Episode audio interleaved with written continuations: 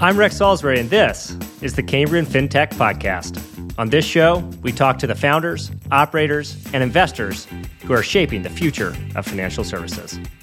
Really excited for today's episode. I'll be interviewing Immad Akhund, the CEO and founder of Mercury. Mercury was originally founded in 2017 when almost no one had tried to build a neobank for businesses. Today, they have over 100,000 businesses, mostly startups, as customers, and they provide a full suite of banking products from checking and savings to credit cards and expense management to treasury, venture debt, and more. Immad, very excited to have you here on the program. Yeah, thanks for having me, Rex. That's a great intro. Very first thing I want to start with is like how you came into fintech in the first place.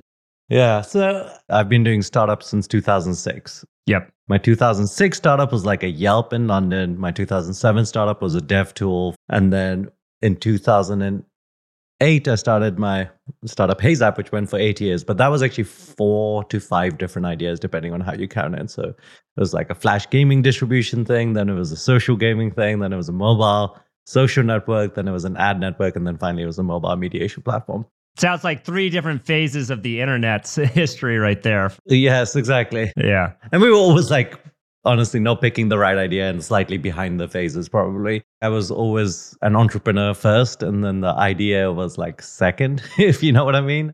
I really enjoy learning new things. But I'm never scared about going like, oh, this idea is in a space that I don't get. I'm always like, oh, wow, this is cool. Like I get to learn something new kind of thing.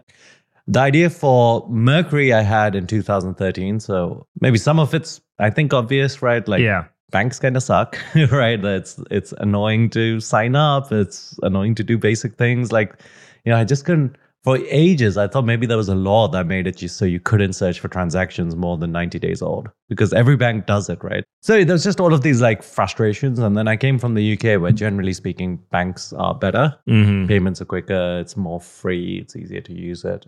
I just felt it should be better. And all of these tools had been improving for entrepreneurs. So back in 2006, it was actually quite painful doing a startup. Like I remember there was no Stripe. I once used authorize.net to try to set up like card payments, which was like complete Yep. pain. But anyway, my point is like I could see every part of like running a business had improved every year. So it seemed inevitable that would happen in banking. So in 2017, I was like, okay, you know, there's still a gap for something I would use for my next company. I spent like the first kind of seven months just kind of diving in, figuring out like how to build a neobank. And back then, it used to be much more of a mystery. No, it was a total mystery. I mean, in 2013, there were a handful of consumer neobanks. And for them, it was a complete mystery until about 2011. When you had the idea, 2013, complete mystery in terms of how you might do this in a business capacity. And even up until you launched, you're really one of the very first folks to do it for businesses. My uh, whole thinking from the start was I want to make it so this is the only bank account you need for your business. Yep.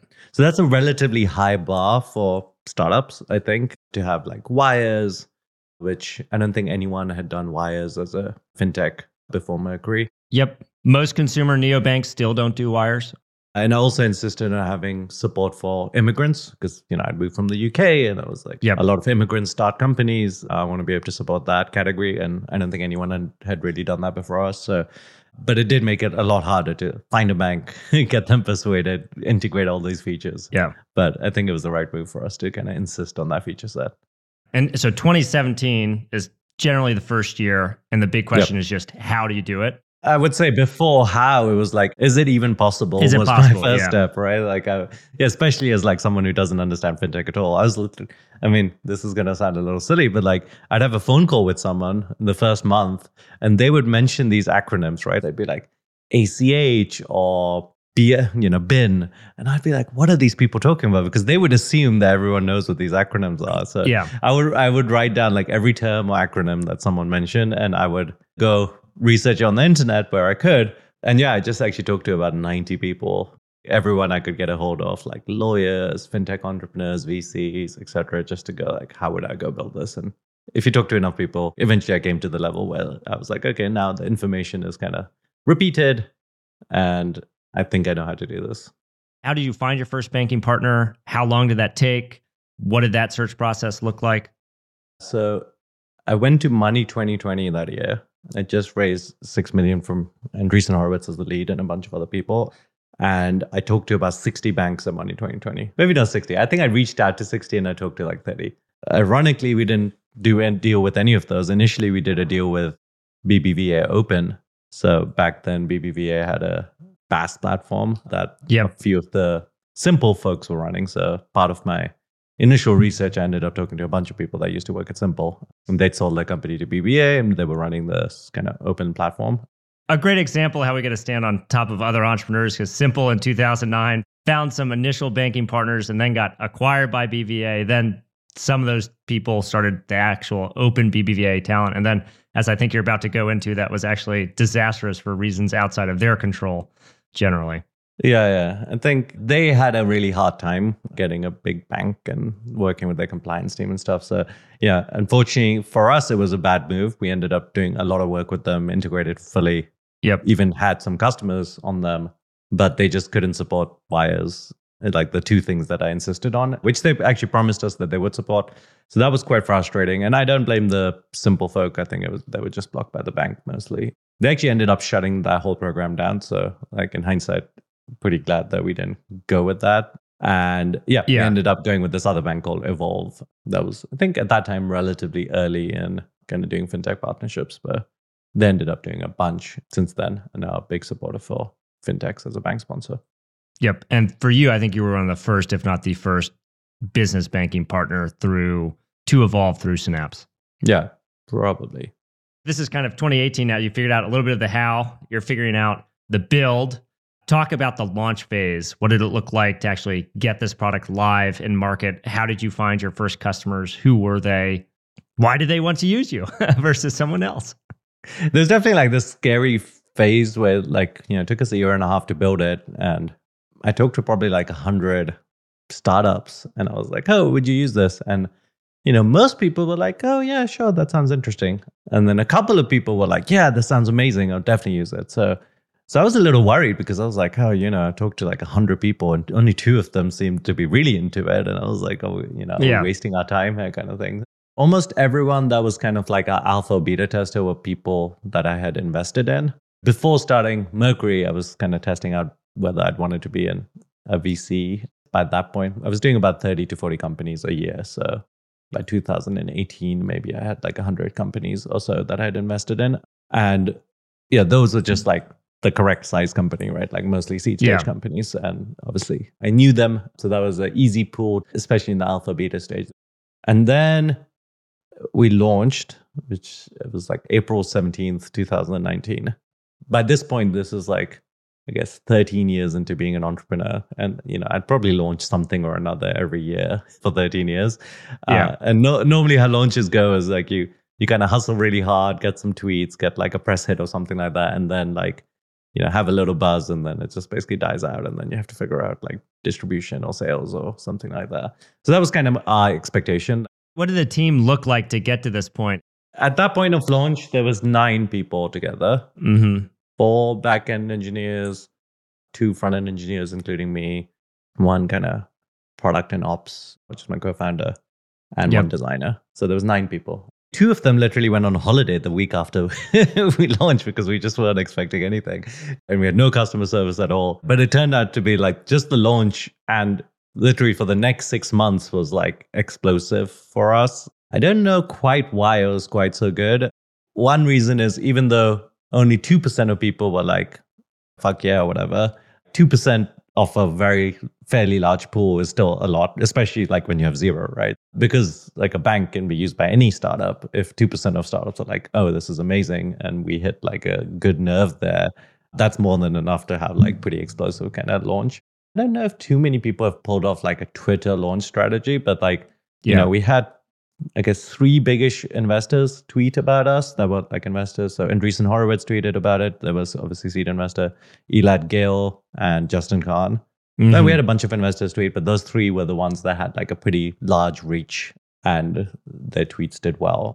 For the first six months, we really didn't do that much distribution. We were just on fire, really, like as in not fire in a good way. I mean, a good way, but also bad way. Like we had no customer service people, so it was just like me and my co-founder, like talking to people. We had no onboarding people, so we had to manually like every single application especially back then was like we had to literally look at the driver's license copy the expiry date into our system make sure it's good etc like we had to do that one by one for every single application and it was just Yeah. basically me and my co-founder doing it it took us like maybe two three months to go hire the first kind of support and ops people so it was a lot of work but there was i mean there was things just not working right like there was like we thought international wires were supposed to work when we launched, but it turned out they actually didn't work at all. We were sure we tested it, but it turned out like it just didn't work. But yeah, people were like relatively forgiving about these things. I guess like the fact that they were getting emails back from like either me or my co-founder. If you are an early adopter who read a tweet, signed up for a new business bank account, you probably have a higher degree of flexibility. Like today, that would not be a an acceptable experience. Of course, yeah. Yeah. I mean, we had someone like literally within three days who saw a tweet, signed up, and sent a million dollars to their Mercury bank account within three days of us. And they didn't even like talk to us. I was like, wow, this person is like kind of insane. but yeah, it worked out. And so, yeah, you're growing in 2019 a lot.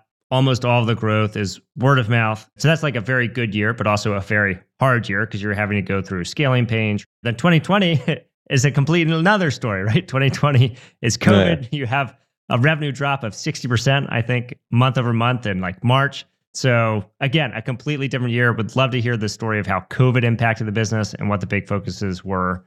so 2019 we kind of underinvested because i always expected the growth to kind of slow down so we were always a little behind like we never had enough support people ops people or even we didn't really grow the engineering team that much Yeah. and then covid happened and no one knew what was going to happen right like there was a moment in time it was like march or april where everyone was like the markets are going to crash and blah blah blah the Sequoia Black Swan of 2020 memo, which we've kind of forgotten about because then it, the opposite happened. Yeah, I know. I mean, it was so unexpected, right? But then April happened, basically. I mean, it was very quick. The narrative switch, like, was literally two months where it was like, Yep. there's one moment where it was like, the world is ending, like, startups are not going to get funding, button down the hatches, etc. And then next month, it was like, oh, actually, this is the biggest boon for the internet there's ever been because, like, everyone's stuck at home and all they can do is use the internet. For us, the biggest and somewhat surprising thing was that month was like this huge growth in e-commerce. So A, like more signups from e-commerce, but B, the spend that these e-commerce companies would, yeah, because like e-commerce literally doubled overnight, right? Mm-hmm. And yeah, if you think about it, like if you're a new e-commerce merchant, you need a bank account. It's the middle of COVID. You can't walk into a bank branch to get it. Uh, Mercury was like maybe the only option for you. And this was completely organic. Like we had no distribution. Like, And it's worth keeping in mind that most banks at this point in time require in person account Yeah. opening for business bank accounts. I mean, even today, Even it's, today, it's hard to sign up online apart from at Mercury. So we saw a ton of growth in e-commerce literally that month, and then it continued growing. And it actually made up for the revenue loss because we, you know, we gave debit cards to e-commerce companies, and literally our, our revenue halved, and then it doubled the next month, which was was very unexpected. I remember thinking distinctly. I think this is like around May, thinking, okay, you know, we actually have product market fit because like for that whole year, we'd grown consistently and fast, but I was always expecting it to like stop. At that point, I was like, okay, you know, even after this kind of black swan event, if we can like continue growing, like it's probably working. And at that point, we, you know, I tried to change my mindset a little bit to try Yep. to invest in the future rather than like always being kind of reactive to growth. So then you've got now your kind of startup customers, you've got your e-commerce customers, but the product is still essentially the checking account with the money moving features, ACH wires, international wires. Love to talk through like 2022, the the crypto bubble, the crypto crash, what that's looked like. And then we'd love to dive into moving into the product roadmap and what it's looked like from moving just from the transactional account into a broader suite of features. So we did launch something in 2020. We worked on our Mercury Treasury product. It's kind of ironic. We started this product in 2019, and that was like our big bet. Basically, you know, interest rates were not zero back then, and we were like, okay, you know, what would be great is like if we could give you a, a high yielding interest rate product, or if you're really safety conscious, especially in 2019, we talk to companies Yeah. they'd be like, hey, I've never heard of Evolve. I haven't really heard of Mercury. Why would I put my money here? So kind of thing. And we wanted to say, oh, you can put in this US government T bill fund. So we worked on that and we launched it in 2020 and no one at least for that product, no one cared at the time. They were yeah. like, okay, yields are like basically zero, like 0.05 or something was the yield. And like we were still a small team and dealing with like a growing base product. Like that was the only bet we could have made. So it ended up being a completely pointless product at the time. And by the way, low rates are also hard for you as a business at the time, right? Because float was your primary means of driving revenue. Yeah, yeah, that had disappeared basically. And that had gone away. Yeah. But luckily debit cards interchange had grown a lot, so that didn't matter too much. 2020 and a little bit, but 2021 especially were like extremely fast growth. Yep. On like basically every metric you can imagine. More people starting startups, more e-commerce spend, like insane number of deposits coming in. Almost every month was like a surprise in some ways. And we still mostly organic at the time, although we'd also kind of started working with incorporators like Stripe Atlas and Firstbase and things like that. So we kicked off like a little bit of ads and things like that as well. But still, organic was like the yep. bulk of growth. In 2021, we did a bigger round, right? We did our Series B, mm-hmm. which was $120 million round. So the vision for Mercury has always been, and why I was interested in Mercury is a bank account is kind of this interesting base, right, for your finances. It's like the first thing you set up.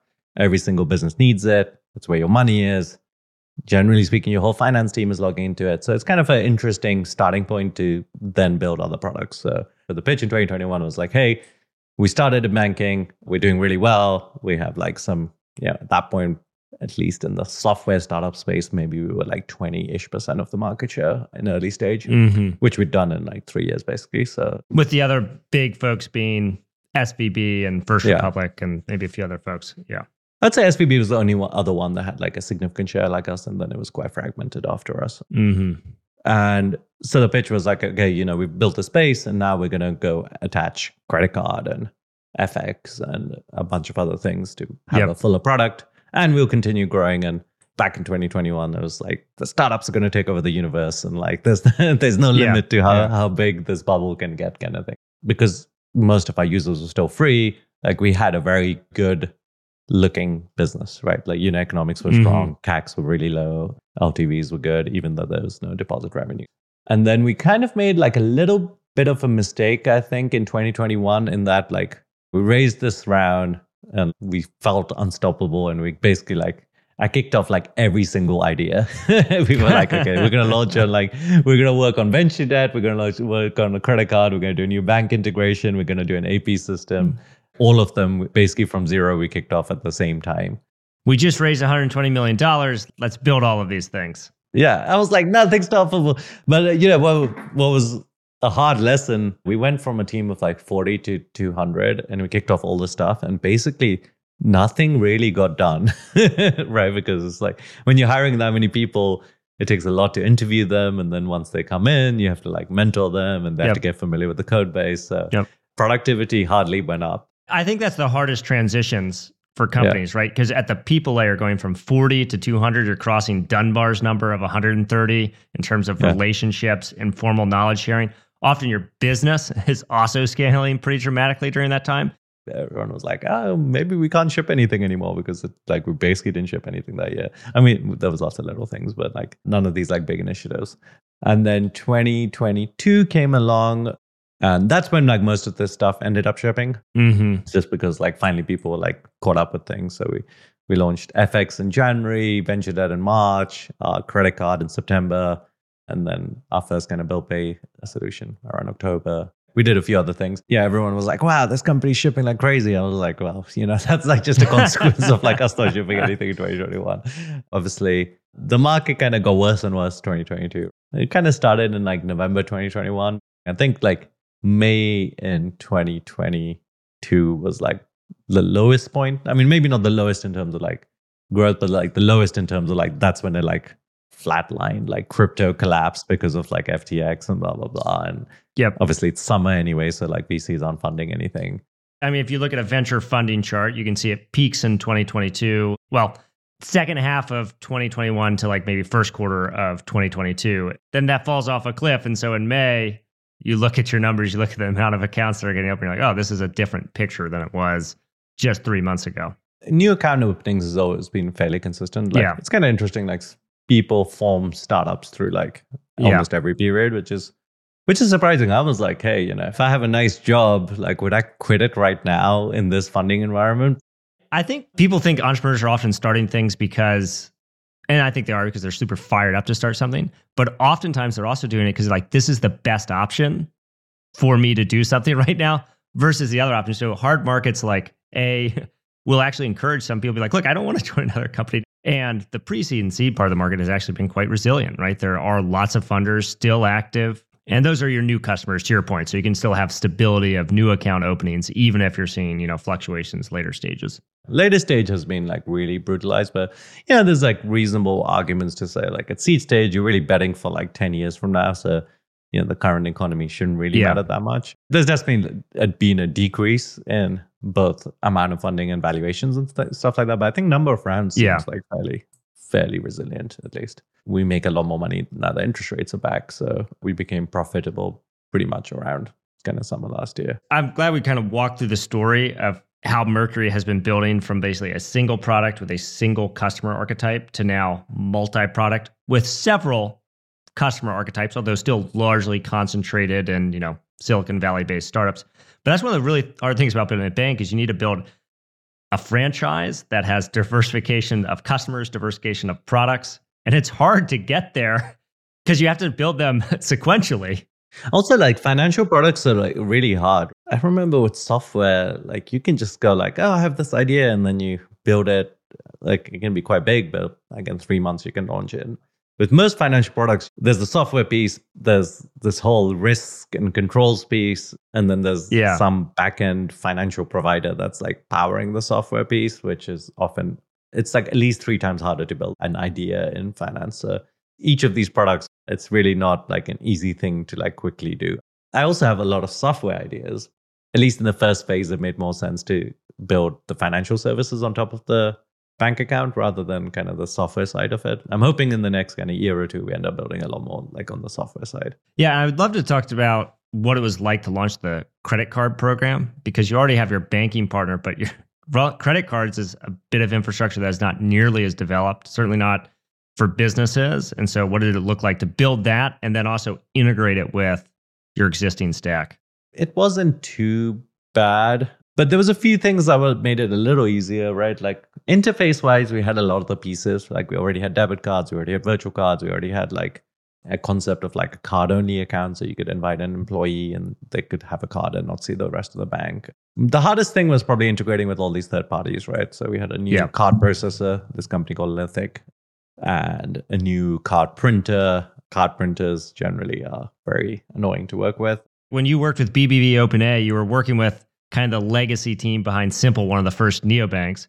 With Yeah. Lithic, they had a direct consumer credit card program. They spun into a B2B issuing platform. And so now, you know, you're years later getting to build and rely on some of the infrastructure other folks have built. It was like timing wise works out. I think that was most of the work, just like all of these integrations. The actual the front end user facing features, there was definitely like a bunch, but it wasn't like too crazy. I think a lot of them we had.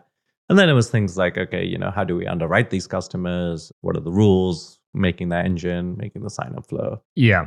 A lot of it actually in cards, you end up spending a ton of time in like the design iteration of like what does the card look like is like quite slow. Like it takes forever to do it, and then you have to get approval from MasterCard. So 2021, you've got the bubble generally, a bunch of acceleration. You've starting to ship a bunch of product. 2022, you have the crash. 2023, you have the collapse of SVB, right? The Yeah. biggest incumbent with the highest market share for your largest customer segment. You talked about how you saw $2 billion of deposits in just a few weeks inflowing into the platform. So would love to talk about what 2023 has looked like for you guys so far. I did a tweet in January saying like, "Oh, hopefully this will be a relaxing year." And January and February were like relatively relaxing, and then SVB's like collapse started happening, and it was a scary moment from like a couple of levels. Like number one, are a bunch of banks gonna fail? Like this could have been like a bigger systemic thing, and that was one worry. And then the second worry was like, is there gonna be a massive kind of flight to quality, and everyone's gonna go to like JPMC or something like that? Yep. And we had this conversation among our kind of exec team where we were like, okay, I kept talking to people and they would be like, hey, yeah, if SVB's like going down, like what about Mercury? Like, why is it safe? And I'd say to people, hey, we're profitable, our banks are profitable, but if you're still worried, we have 1 million in FDIC insurance, which is what we had at the time. Mm-hmm. And you can sign up to like Mercury Treasury and get US government T bills via Vanguard. And, you know, between those yep. two, you can feel like a relative amount of like safety. My co-founder was like, why don't we just build a product that like combines these concepts into an actual product? So it's not us having to explain it, but you can just go to it and just see, okay, where's my money? How much FDIC insurance do you have? Like, am I in Mercury Treasury with the right fund? So that was the idea, and we co- ended up calling a Mercury Vault, and we basically built it over the weekend. Thursday is like the big day when everyone's really starting to move stuff. Friday, yeah, yeah. the banks basically shut down, and then you build. Vault. We started Saturday 11 a.m. and we shipped it like Monday 9 a.m. or something like that. We also had to like work with our partner bank, and they extended the FDIC insurance from like 1 million to 3 million, and then we got it to 5 million a week later. You never know whether these things will be useful or not, but it really changed the narrative from Mercury being like this, like, ooh, kind of scary startup option to being like the safe bet. It was Vault, but it was also just you could do fully digital onboarding in a matter of minutes and even digital onboarding at most other banks would take. And so you put these two things together and all of a sudden it becomes incredibly material. I guess it's been like eight weeks since then. And the bit that I'm excited about is now we're kind of the incumbent now, I guess. it's kind of a weird thing to think about, like after four years. Don't stop a shipping product and start just stagnating. No, no, no. We're not going to do that. That's my like greatest fear. I don't think we're the incumbent as in like we're successful, but I think at this stage there isn't really another alternative bank for startups that has like a reasonable yeah. market share. I'd love to talk about post 2023, 2024 and beyond. What does the future of Mercury look like? Because there's one way you can go, which we've already talked about, building a lot more software for your existing customer archetypes, startups, e-commerce companies, or broaden the scope of who you see as inside of your market. And it's like now we want to be the bank for maybe all companies, and we want to really start to take on and challenge someone like a JP Morgan. I mean, the aim has always been a fairly broad aim. This was literally my first first pitch. It was always like, hey, banks nowadays mostly deal with bets, but still the same old banks. And it's obvious to me that technology companies are going to dominate banking from a customer perspective, mm-hmm. at least. And then the other side is businesses are more and more tech enabled, and it's obvious that they're going to demand better banking products. Yeah. So that's always been kind of a fairly broad pitch. It's still, in my opinion, like important to be focused and not go like, we'll try to do everything for everyone. So this year we really set out to go like, let's be focused on startups and e-commerce. On the e-commerce side, for example, we haven't actually built that much stuff. Like mm. it's actually 30% of our customers, but there's a ton we could build. So now we have a team dedicated to building stuff there. The biggest aim this year for us was to get better at serving bigger companies. So yeah, we have companies that scale while they're on Mercury, but there was just a combination of obvious missing stuff and like cool stuff we could build for them. So we're just in beta testing on a NetSuite integration, which I think is obvious but it wasn't something we had until like literally last week we started beta testing it. But yeah there's a bunch of features that like bigger companies need that smaller companies don't and we haven't built them out. So so that's a big thing like get really good at bigger companies get better at serving e-commerce companies. And between those two i think we'll be in a pretty good position next year to not just expand to bigger companies that are already using mercury but go sell directly to bigger companies to get them to move over to mercury and then on the e-commerce side, I think there's tons of expansion we could do there. Yeah. That's how we think about it. We don't generally go like, oh, this is a new category. We have no footprint in it. Let's yep. go launch there. Like one of the things that came after SVB was we saw a lot of VCs moving over to us. It was always about 5% of our customers. We were like, okay, what can we build for this feature set? So we launched some yep. marketing, which was mostly just marketing our features that we already had. And then right now we're building this feature. So lots of VC funds have multiple funds and multiple entities. And it's mm-hmm. kind of mm-hmm. annoying right now. You have to create a separate account and it's a separate email address for yep. each one. So the idea will be you can have one email and like 10 accounts that like you can yep. flip between, which is probably the biggest feature request we've had from funds. So yeah, that's kind of how we think about our expansion. And one other question I want to talk on, because something that also has changed a lot in the past couple of months, is the introduction of AI and AI in financial services, I think, has some interesting opportunities to automate a lot of workflows. And so I'm curious if you guys have done any hackathons internally at Mercury and have started to see any fruits from those hackathons, or if it's still too early. We did a hackathon recently on it. Mostly ended up with like kind of internal use cases, like analyzing data, helping the ops team, some stuff around customer service. I think for user facing stuff, I'm a little not skeptical, but I want to be clear. I think the most interesting use cases I expect to see are the internal ops facing ones, which yeah. are pretty material, right? Yeah, it's interesting. I think fintech is one of those places that maybe I'm going to chew these words later on, but it feels like one of the places that's like least disrupted by AI, I think, because at least for the current state of AI, like precision is not guaranteed. Whereas in mm-hmm. fintech, precision is like a requirement. Like you can't be misinterpreted some of the time. We have a pretty rich search interface, and you could imagine having like an NLP interface for the search interface. But like I just feel like it'll get frustrating when you're like, hey, show me all the transactions from Starbucks last month, and then it like shows you like I don't know, astronomy, something or another. Like, you know, just you yeah. can't be misinterpreted very much. So there's maybe some stuff around search and there's some stuff around analytics that's like maybe interesting where you can like use natural language and like stuff like that. But it's not as disruptive as like I think other fields could have. Uh, like even workflow stuff. Again, you can't make mistakes. These fields are quite complicated. When you're sending an international wire, there's a bunch of stuff. So yep. we do like, for example, do OCR on PDFs already, but like OCR technology is like fairly existent. It does feel like the biggest wins are going to be in operational efficiencies and improvements there. Yep, no, totally. And then last thing I always like to ask entrepreneurs is what advice you have for prospective fintech entrepreneurs if they're thinking about starting something. And related to that, especially given how into the weeds you've gotten in building various different products and financial services, if there are certain opportunity areas you would love for entrepreneurs to explore. I think 2021 was actually kind of a bad time to do fintech. There was too much funding. Every idea was getting funded. There was too much competition for anything that got done. I think now is the exact opposite. Fintech is kind of like in the doldrums, and I think it's a great time to start a company. So, number one bit of advice start a company. I think it's a good time to do it. I think lending is pretty much impossible. I think lending was always hard to do for fintechs, but that's like the one space that's hard. But infrastructure, neobank, payments, I think there's all of those are still interesting and will continue to be interesting. If you can pull off like a vertical neobank of some sort, I mean, obviously, yeah. we're doing a certain type, but the maths is pretty good for neobanking. Like as long as you can get your CAC low enough. And really actually like getting CAC low enough is all about like making a product that people love enough to share with people. So if you can do that, I think neobanking between interchange and deposit revenue is a pretty interesting field still. I still think there's more winners to be had there. I saw your tweet that said like there's basically no funding in neobank. And I think that is true.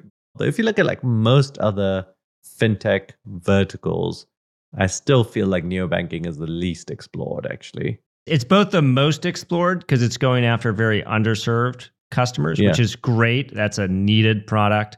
It's also, at least at one point in time, was more greenfield. The banks didn't want to serve it. So there was this greenfield opportunity. Yeah. But no one has figured out how to build a neobank to go after the middle class or the mass affluent, which is how the incumbent banks make all of their money. Yeah. And as someone who just wants to see people really challenge the status quo, I want to see someone launch a multi product neobank with an interesting distribution strategy that will fundamentally challenge the Bank of America's, the JP Morgans, because it's a better product and it's going after their core customer. But it's just hard. Like after the SVB debacle, Bank of America shared slides on their deposit franchise showing we have 10 year relationships with most of our customers. We have two plus products and we pay them 0.05% interest. And so it's just yeah, like, it's so hard to get these people off of these large banks. But it seems crazy that middle class, mass affluent consumers are still going to be banking on these banks in 10 years.